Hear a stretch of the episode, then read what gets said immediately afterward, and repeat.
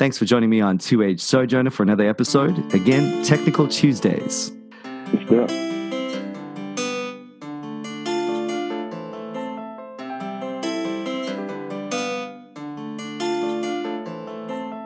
Thanks for joining us again on Two Age Sojourner. Again, Technical Tuesday, more linguistics, more word. I know we're not really getting down to linguistics, linguistics, but uh, we're in the realm of language. We want to think about uh, the technicality of what that means. And and uh, I've got Cody with me again. Uh, say what's up, Cody. What's up? Uh, how you doing, bro? I'm doing well. How are you? Good, good. You, you just uh, take. Are you drinking a beer? No. Okay, it's just you're taking so long to answer me. I'm like wondering, is that is that a Zoom thing, or are you just sort of like nodding off and sleeping? Or No, I would I would say it's a te- technological thing. a technological thing? Awesome, that's fine as long as it's not a technical Tuesday issue. Um, No, hey, so never. we we said last time that uh, God created man and gave him this gift of language, and uh, and really the fact that He reveals Himself um, to man through the Word, the fact that we still have access. Uh, to God through the Word, or at least to the revelation of who God is through the Word, um, it's so profound. It lifts our understanding of of the Bible to where it should be, uh, the importance of language to where it should be. We we said we need to become like bookish people.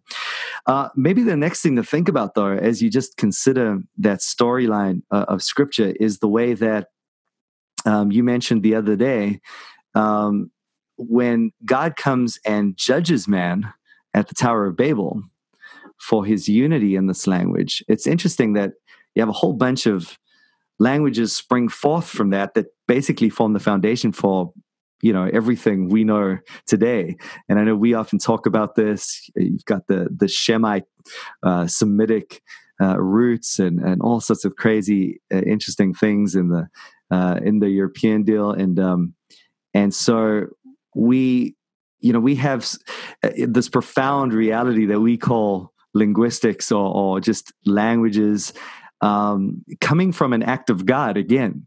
Uh, what, I mean, what have you thought about that? I mean, like God essentially created those languages as well as the first language idea that, that, that he gave to Adam. Yeah, yeah. It's um it's really interesting. We um back in back at university we used to talk about some of the stuff and we would ask our professors.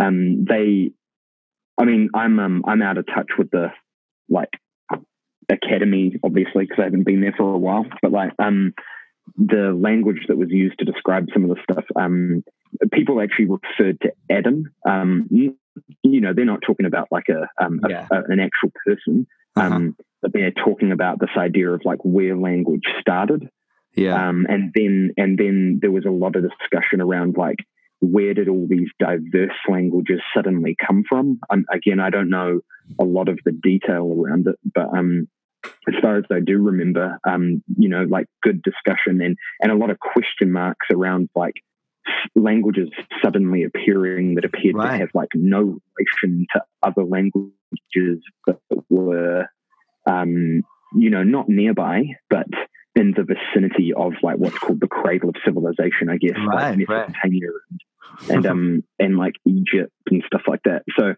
so yeah there, there are there are question marks and you know there's probably like um good attempts to answer those questions outside of like a uh, Christian context or or like a religious context, but like um, yeah, it is it's stuff that I'd been thinking a lot like years prior to even like hearing these texts preached. Um, so yeah, it's something I'm still massively interested in.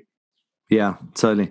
I know, um, if I'm not mistaken, I think um, Kline speaks of Babel as a kind of localized episode of what was happening all throughout the world, uh, rather than the issue that then you know sparks off all languages. And I know there's a little bit of play there, and uh, I'm not I'm not too clued up on the details, but I think I think we'd be right in saying that at that point, it's not like you know sounds then evolved slowly into different languages. It's it's that there was this intervention of God at that point, and um, and as a result, you have differing languages.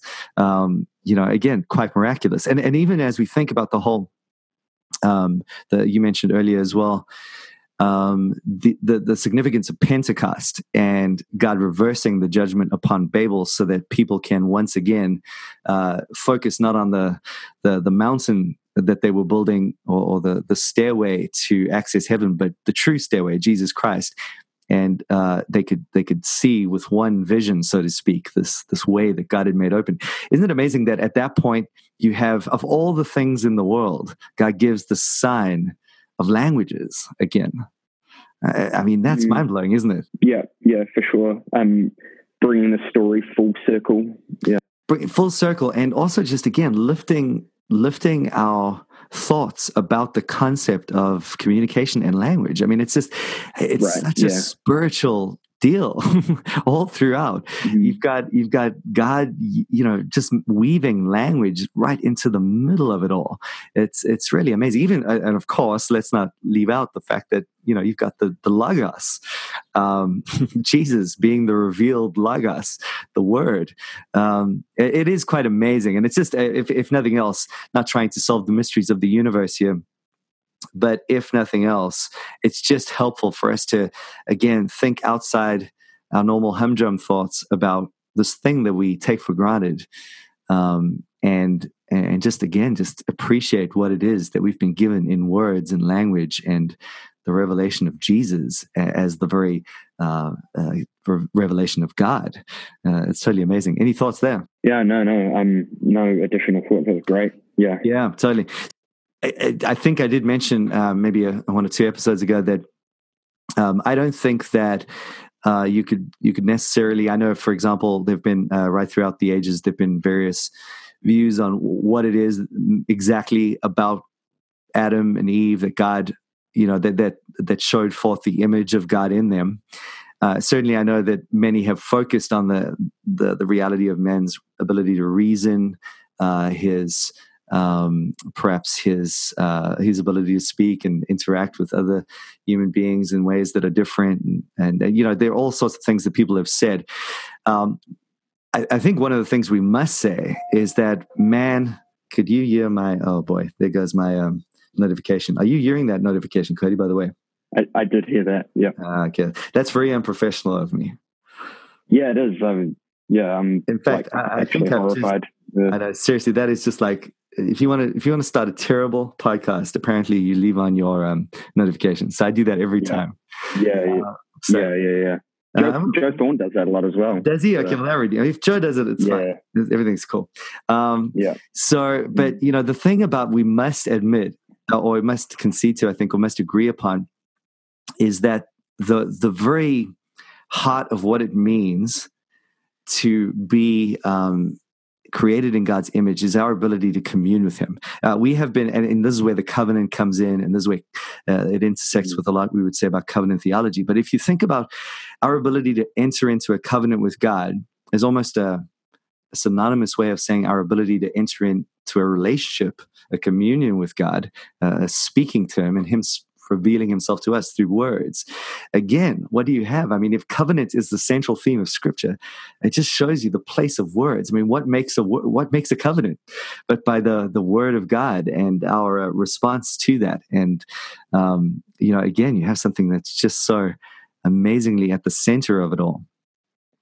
Um, I I just I think it's helpful um, to spend a little bit of time on that just as we uh, i'm going to i'm going to be talking a lot about covenant theology in these episodes. And um and i think uh, you know i want to try and wrap up as as or wrap into that covenant story as many little angles as i can. And and so language and uh any discipline uh, of studying languages or comparing languages uh, I, I, would I would like to see as as part of that, as a central part of that, not just because I've got some weird linguistic uh, kind of fetish, but because of this this place it has in in the way that God has chosen to deal with us.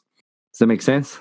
Yeah, yeah, no, of course, and like um, you know, Kline obviously did a lot of work into um, like ancient uh, ancient treaties and ancient Near Eastern treaties and stuff like that. Like a lot of, oh, um, oh, yeah. lot, I guess, I mean, feel free to correct me if I'm wrong, but like the, a lot of my understanding is that a lot of his understanding of the biblical covenants comes from covenants that were, um, you know, in the region at similar times. And obviously, these are all in different languages, but they follow the same structure of like, yes, um, of stipulations and sanctions and, um, yeah, language, speech, and words matter.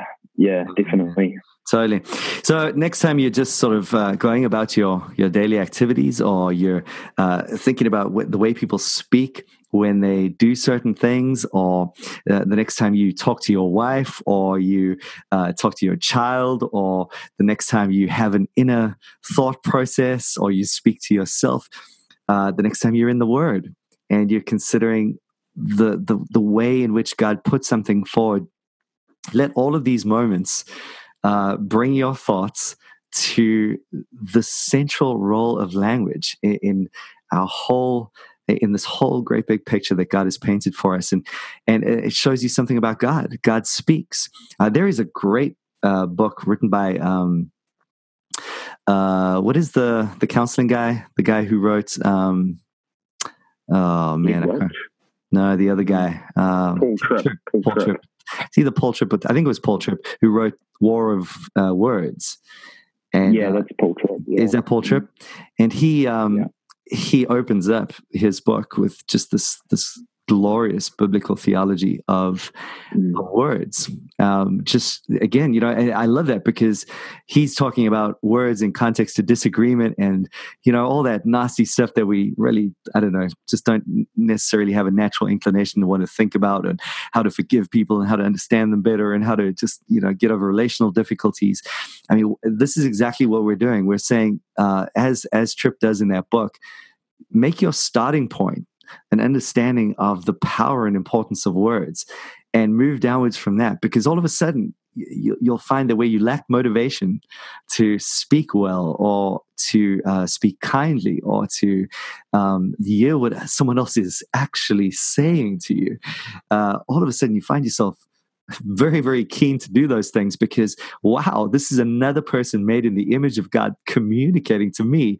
The only reason I can even uh, engage with this is because God created me in His image, and the reason for that is because God created us for communion with Him, and it's just it's amazing. It blows my mind every time I think about it. So I'm hoping to just throw that out there. Now, uh, to close off, what we need to do, Cody, is our assignment is we have to come up with Kline jokes. All right. And uh, mm-hmm. uh, they need to follow basic Chuck Norris joke uh, characterization. So, you know, use example. Uh, let's think about one for Chuck Norris. All right, Chuck Chuck Norris did a push up. What happened? Uh, he moved the earth. He know. moved the earth down. Yeah, that's good. Uh, Chuck Norris um, got bitten by a rattlesnake. What happened? The rattlesnake died. All right, we got it. So uh, let's think of one for Meredith Kline. Uh, Meredith Kline wanted to study language. What did he do? Um, he created his own language. no, that's blasphemy. And uh, I'm not doing that. Too far, too far. All right, yeah, better, better question. Um, yeah. What did what did Kline do when he wanted to learn Hebrew? Uh, he moved to Israel and debated the rabbis for 17 years. Crazy. Oh wow, that was excellent. Yeah. Uh, which is we'll keep yeah. thinking about that. And that's not really a joke though. That wasn't I, very it's funny. A joke, it's a joke to me. I enjoyed it. Oh, okay. It was it was great. Yeah. Yeah. Okay. Join us for more. I'm um yeah.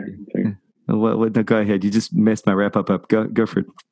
Uh, we wrapping up. I was, I was wrapping say, up, and you just butted right in. I'm yeah. No. Well, I was going to say I'm inclined to disagree, but that's pretty oh, long. So, a little bit yeah. of uh, inclination.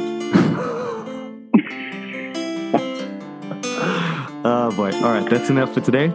Join us next time. Two Age Sojourner.